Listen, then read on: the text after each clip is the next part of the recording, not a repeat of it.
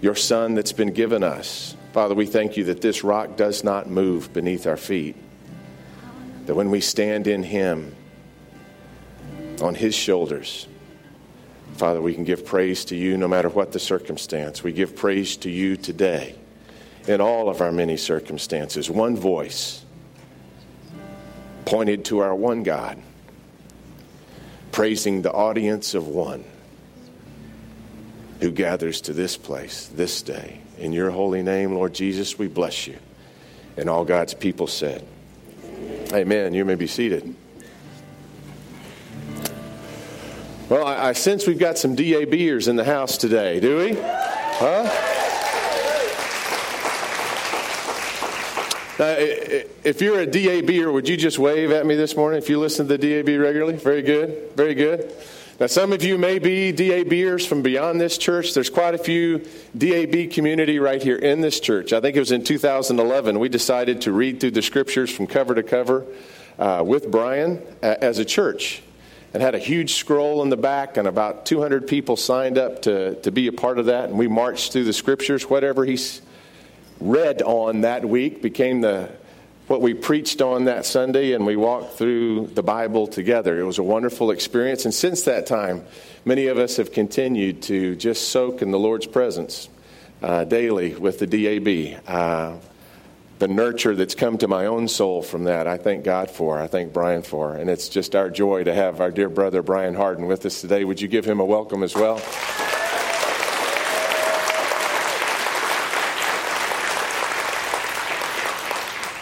We, uh, we want you to know that this is a table that is open for all this morning. We, as United Methodists, see the table as uh, something that our Lord hosts. And each of you, no matter what church you come from, if you'd come to Christ with a repentant and humble heart, He receives you. He's the host of us all. This is an open table. You're welcome uh, to participate this morning. Uh, in our own church this year, we've been following the theme Kingdom Come. Kingdom break in within us, within our own personal lives, within our own hearts, and kingdom break out through us into this world. We recognize that Jesus' great obsession was the kingdom of God, and he never meant for it to be held within stained glass walls. Our God so loved the church that he gave his only begotten Son. No, that's not what it says, is it? Our God so loved the world. And so we're trusting God to so break into our own hearts that we might become a vessel for his inbreaking wherever we go in the world. It's my joy to serve a church where people serve probably as profoundly beyond the church every week as they ever do within the church at any time during the week. Uh, Another told me that they had just signed up to go work at John 3:16, want to be a volunteer there, that as a pastor I'd be getting a reference call. Thrilled my heart. The way our, our people participate in missions and our heart to want to make that a brighter light in our own community right where we are is something that the Lord is impressing deeply upon our heart. And so, in all the ways that this meal empowers us to love like Christ loves us, and that's what it's about, isn't it? Living loved so you can love living. God so loving us that we can live into loving those around us. If you leave this place, right up here on the corner is a, a little school called Oliver Middle School. And I, I, was privileged to get an email that was uh, passed along within families and eventually told the story of a, a teacher. He's worshiped here with us on Christmas Eve, though he's not a part of, of this particular fellowship. His, I'll call him uh, Mr. Cosway. That's not his real name, but I don't have permission to share this, so y'all don't get me in trouble.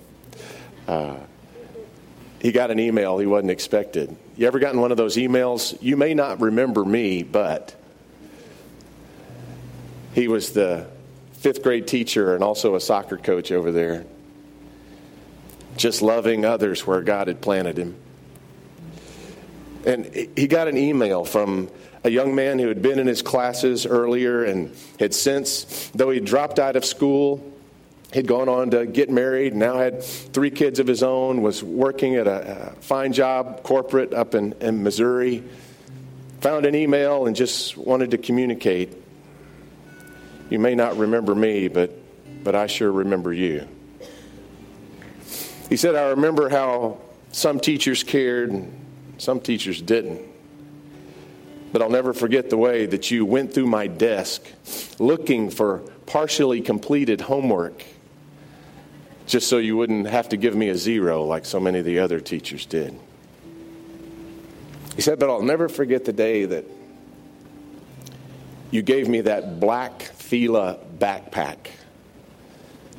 You, you, knew I didn't have much, and my grandparents couldn't afford to get me a, backpack that year, but you got me that backpack.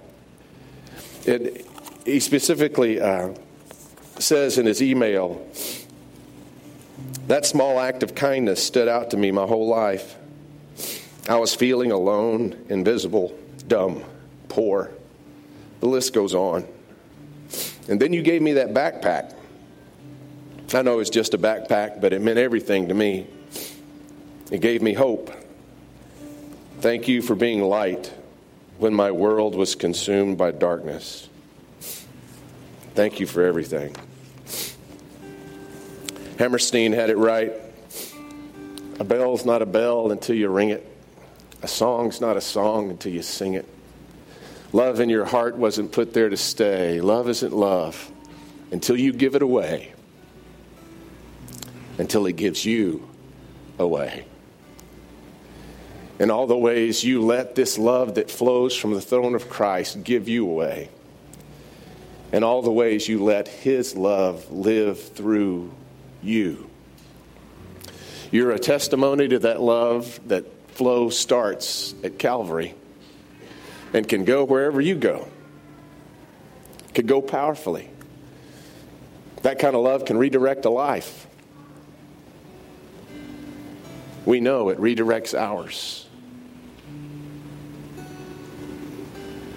So, if from this place, having been filled with this love, this week you feel prompted to do something that someone else might even dismiss, but you know would please the one who loves you. I invite you to do it. If you do, you, your heart might not be the only one that echoes gratitude.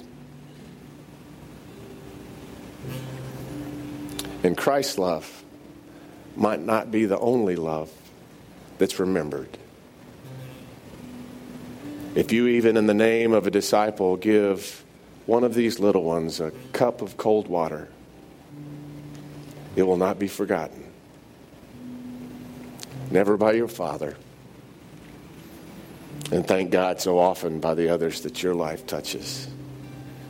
May this meal, as you come for it, so strengthen you with His love that His legacy is extended through you on the night in which Jesus gave up himself for us. He took bread and he gave thanks to you, our Father, and he broke the bread and he gave it to his disciples and he said, Take and eat. This is my body, which is broken for you. Do this in remembrance of me. And likewise, after supper, Jesus took the cup and he gave thanks to you, our Father, and he gave it to his disciples and he said, Take and drink from this, all of you.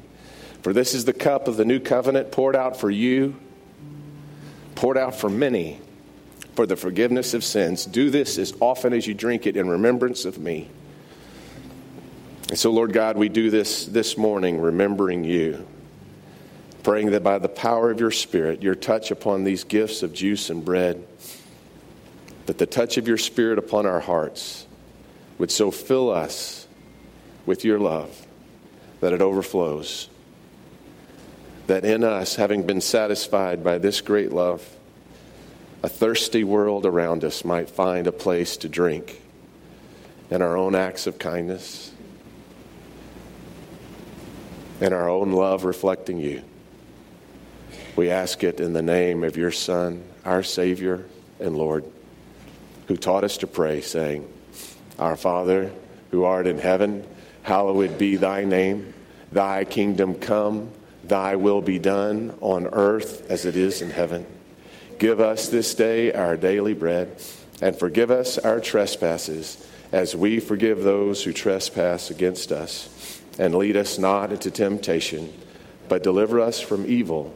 For thine is the kingdom and the power. Amen. Amen. We invite you to the grace of our Lord.